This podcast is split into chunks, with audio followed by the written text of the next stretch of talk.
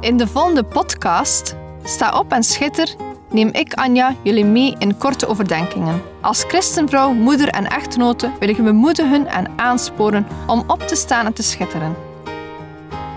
We zijn niet gemaakt om in Gods koninkrijk stil te zitten en niets te doen, maar om op te staan en dienstbaar te zijn. In de eerste plaats tegenover God, daarna tegenover ons gezin, onze partner of onze geloofsgenoten.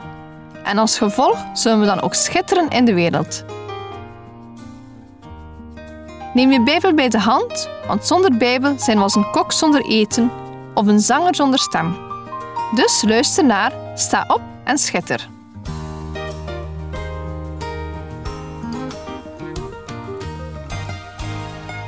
Vorige week had ik het over geworteld. Ik had tijd genomen om te luisteren naar God en dit tijdens een ochtendwandeling. Tijd nemen met God zou ik meer moeten doen. Ik zou vaker willen lijken op Maria die aan de voeten van Jezus zat om te luisteren. We lopen vaak haastig door het leven. Ja, ook christenen hebben zo vlug een volle agenda. Ik hoor soms mensen zeggen dat ze zich schuldig voelen als ze even op hun eigen pauzeknop drukken. Of ze zijn bang dat hun werk niet zal afraken. Herkenbaar? Het thema van vandaag is rust. In het woordenboek vind je vier betekenissen van het woord rust. De eerste uitleg. Rust is een toestand die intreedt bij het ophouden van vermoeienis of inspanning. De tweede uitleg is slaap. Derde is stilte. En vierde is pauze, als het gaat over muziek of sport. Voor mij is rust wandelen, muziek luisteren, een boek lezen en slapen.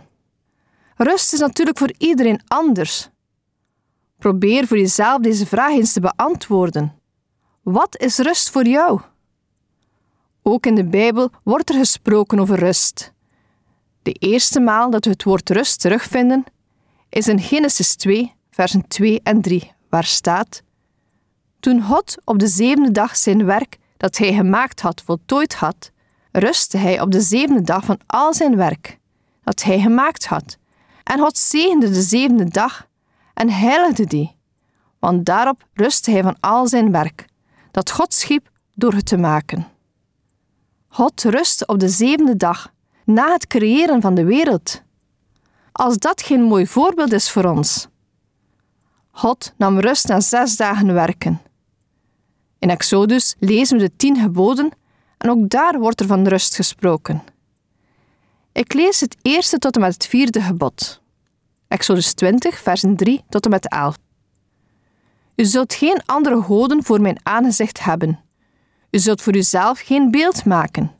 Geen enkele afbeelding van wat boven in de hemel of beneden op de aarde of in het water onder de aarde is.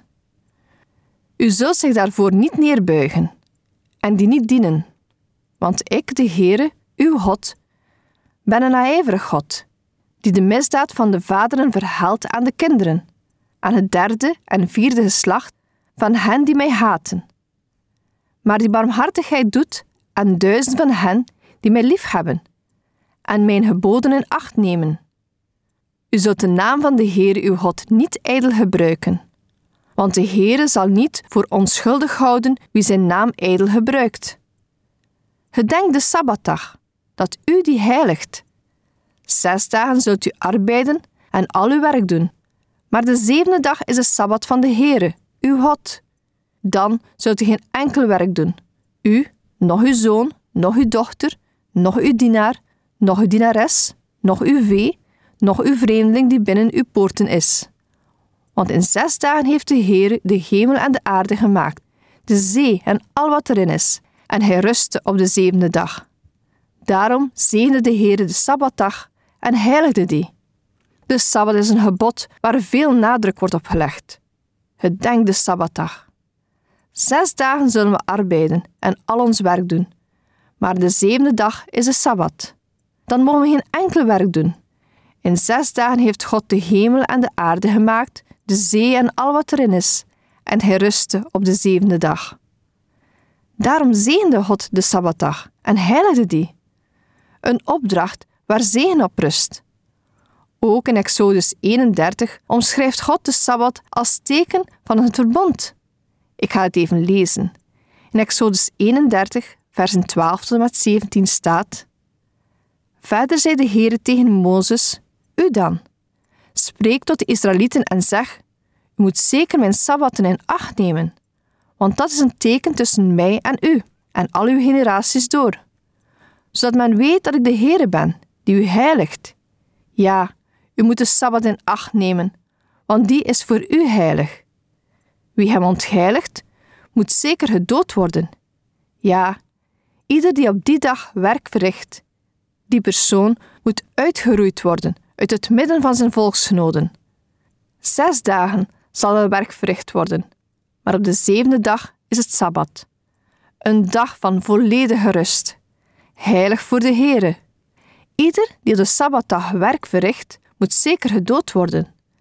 Laat de Israëlieten dan de sabbat in acht nemen door de sabbat te houden, al hun generaties door, als een heilig verbond. Hij zal tussen mij en de Israëlieten voor eeuwig een teken zijn.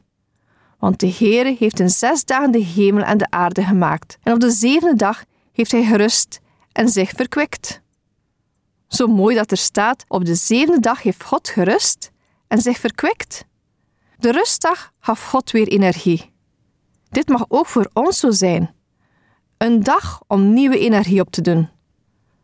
God wil ons op de eerste plaats herinneren aan zijn scheppingswerk en wil ook ons verkwikken. De rustdag of sabbat is een dag van God. Hij vindt het belangrijk dat er een dag is dat er aan hem gedacht wordt. Hoe doen we dat in de praktijk? Er zijn hier heel wat discussies over. Veel argumenteren dat het op zaterdag moet zijn en niet op zondag. En wat met werken op de sabbat? Zoals we meestal lezen in de Bijbel, gaat het over de ingesteldheid van ons hart. Ik denk dat het vooral belangrijk is om een rustdag voor God in te plannen en als de mogelijkheid erin is, combineren met een samenkomst. Het principe is dat een mens tijd moet hebben voor God. Jezus zegt in Mattheüs twaalf vers acht dat hij de Heere is over de Sabbat. Ook in Markus twee vers zevenentwintig lezen we dat de Sabbat er is voor de mens en niet de mens voor de Sabbat.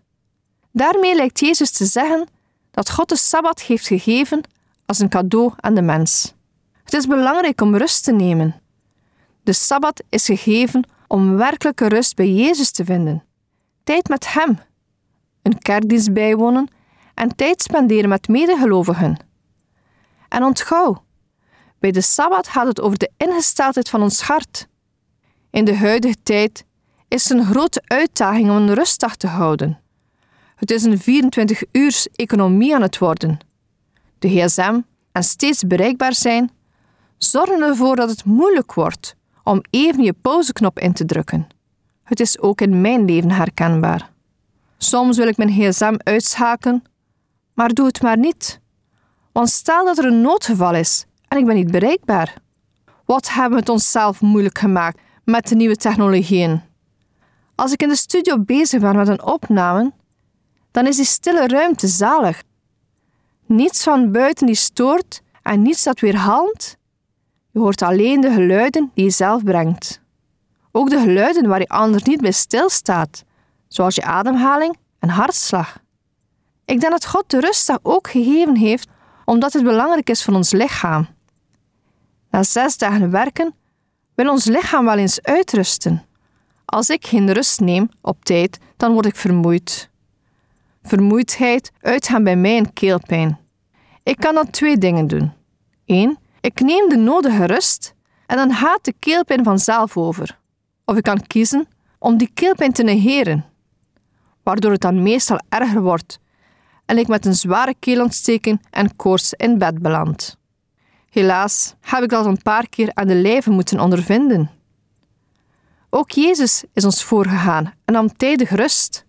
In Mattheüs veertien, versen tweeëntwintig en drieëntwintig lezen we: En meteen dwong Jezus zijn discipelen in het schip te gaan en voor hem uit te varen naar de overkant, terwijl hij de menigte weg zou sturen. En toen hij de menigte weggestuurd had, klom hij de berg op om er in afzondering te bidden. Toen het avond was geworden, was hij daar alleen. Ook Jezus zocht na een drukke werkweek de rust op. Hij zocht de rust bij zijn hemelse Vader. Jezus had momenten van rust nodig om tot God te bidden en op te laden. Ook in Lucas zes, vers twaalf, staat dat Jezus zich afzonderde om zich daarna bij de discipelen te voegen. Het is duidelijk dat het belangrijk is om een rustdag in te plannen. Het is in de Bijbel niet zomaar een advies, maar een absolute noodzaak. We hebben allemaal als het ware een sabbatsdag nodig. Een dag om tot rust te komen bij onze hemelse Vader. Stel je rustdag niet uit. Zes dagen werken en één dag rust was de opdracht die God aan ons gaf. Sla dit advies niet in de wind, want anders zal je niet kunnen opstaan om te schitteren. Sta op en schitter. Deze podcast kun je steeds opnieuw beluisteren via de website en app van t w r punt b e. Als je deze aflevering leuk vond en je wilt de podcast helpen ondersteunen, deel hem dan met anderen. Heb je gebed nodig of wil je reageren op deze uitzending? Zend dan gerust een mailtje naar anja at t w r punt b e. Bedankt voor het luisteren.